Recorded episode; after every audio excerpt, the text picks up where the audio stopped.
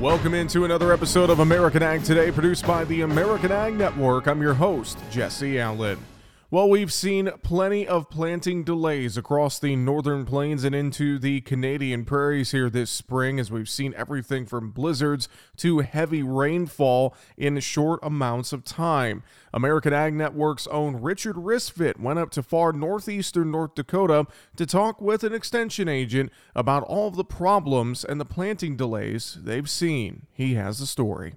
I recently took a trip out to Pembina, North Dakota to experience and see some of the flooding that we have seen quite a bit of this year and talk with some of the folks out there about some of the challenges and some of the bright spots we saw and are going to see going forward for this growing season. I spoke with Madeline Smith with the NDSU Extension Center, and she gave us kind of a rundown of what she's seeing out there this year. Sure. Well, um, as I'm sure a lot of people are aware, we've had a lot of um, both overland flooding and, and river flooding um, over the last few weeks up here. You know, we're a hardy bunch up here. We're used to some flooding. We have the Red River, the Pembina River, and we expect some of that every year. But this year it's been a little bit uh, later for us. We had our, our first snow melt, which we all thought was going to be good and it was nice and slow. But we had a quite a bit of snow through the winter, and that when we had that first melt, it made conditions really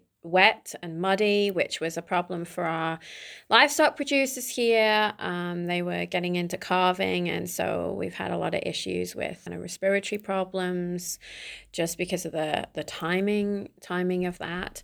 Um, and now, as we look ahead, uh, we're getting we're two to three weeks behind on our planting schedule now because we're just so wet and the ground is saturated still in a lot of the county, especially on the north and the eastern side. So we're really looking for it to dry up. So the question then is are, do we see people getting some seeds in the ground or are we still sitting by and waiting for all this water to disappear? So last week we with the warmer weather, we had some of the, the areas that were a little drier. Um, guys weren't necessarily planting, but they were in working up the, the ground. So hopefully they'll get get some planting done. Um, so I expect things are going to ramp up here in the next, you know, two, three days. Obviously, those that are still underwater, it's going to take quite a bit longer. You know, that water is kind of sitting out there because we're saturated and then we keep getting rainstorms.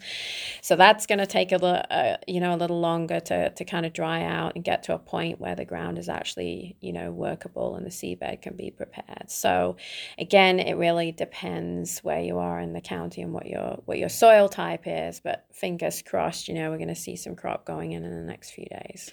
Of course, that begs the question are we going to see some prevent plant this year? So, I think, again, depending um, where folks are in the county and just how quickly things dry out, you know, those questions are certainly going to start coming about prevent plant. And I'm sure that there will be some out there who will kind of be looking into that, that situation for themselves for certain fields and certain areas. Um, you know, I'm still kind of hopeful at this point that if we don't get too much rain, um, and things stay nice and warm like they have been, that we're going we're going to get some field work going here in the next few days. So we just kind of have to take it and see see how it comes. And of course, any time that we're late for planting a crop, there's always the concern about, you know, are we going to be able to hit our, our, yield targets? So, right now, thinking about things like small grains, you know, spring wheat, barley, you know, if we can get them in and going, then, you know, oftentimes they'll catch up. But we have such a short growing season that we don't want to be too much longer about it. And there may be some other concerns that we may see moving forward as well. So, you know, we were just talking a few of the, the producers and I the other day, one of the one of the concerns that we're thinking about, especially with the flooding, is movement of um, the weed seed bank, um, particularly things like water hemp from the kind of along the river edge there, um, and having it moving to fields where we haven't typically had issues with water hemp. Um, and that goes for many of the other kind of weeds that are out there. You know, last year with it being so dry, um, and poor canopy closure in many fields. We had a lot of issues with weeds coming up, and you know guys had to make a calculation as to whether you know it was worth going and putting the inputs out to kind of control those um, and so in some areas you know that control probably wasn't as good as we would like to have seen so that's one of the things that we need to be aware of this year and kind of keeping an eye on as things start to shoot because the weeds take off so rapidly and for most of them control is a lot better when the weeds are smaller.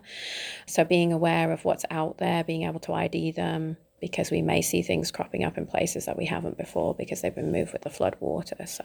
And some of these challenges don't pertain just to crops. Yeah, so you know the the water and stuff that we've been talking about now has compounded some issues that we had brought on by the drought last year, especially for our livestock producers. So we, you know, we had pastures, some of which um, were more heavily grazed last year than we would like, bec- just because of the drought and the lack of availability getting hay um, or additional feed, and also the expense of that.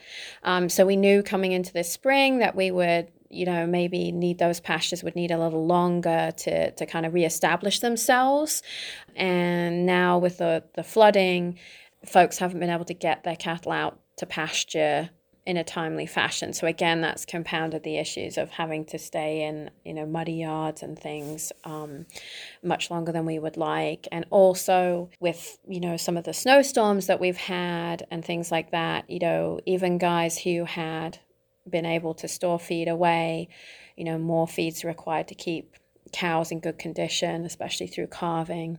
And so, you know, those those margins are getting tighter in terms of how long they can hang in there before they need to get cattle out to pasture. So that's something that we're going to just have to keep an eye on um, and try and help folks where we can in making some management decisions. For the American Ag Network, I'm Richard Ristvet. And again, thank you, Richard, for that report. He talked with Madeline Smith, NDSU Extension Agent there in northeastern North Dakota, where they've experienced a lot of flooding and wet weather here recently. And we'll continue to watch the northern plains as planting progress remains very slow across much of that region. And we'll be seeing uh, possibly prevent plant acres, as we heard in that report, and much more in a time of when we cannot afford to lose any acres. Speaking of losing acres, we recently saw the Emergency Relief Program funding get announced. Sign up will begin later this month, and the funding will go out in June. $9.25 billion worth to be exact. Coming up tomorrow on American Ag Today, we will be speaking with North Dakota Republican Senator John Hoeven. He was the leading force uh, behind the ERP funding with the Senate, and we'll be talking to him about that funding going out and much more coming up tomorrow morning on American Ag Today. That's going to do it for this episode of American Ag Today, produced by the American Ag Network. I'm your host, Jesse Allen, wishing you and yours a great rest of your day. Thanks for joining us.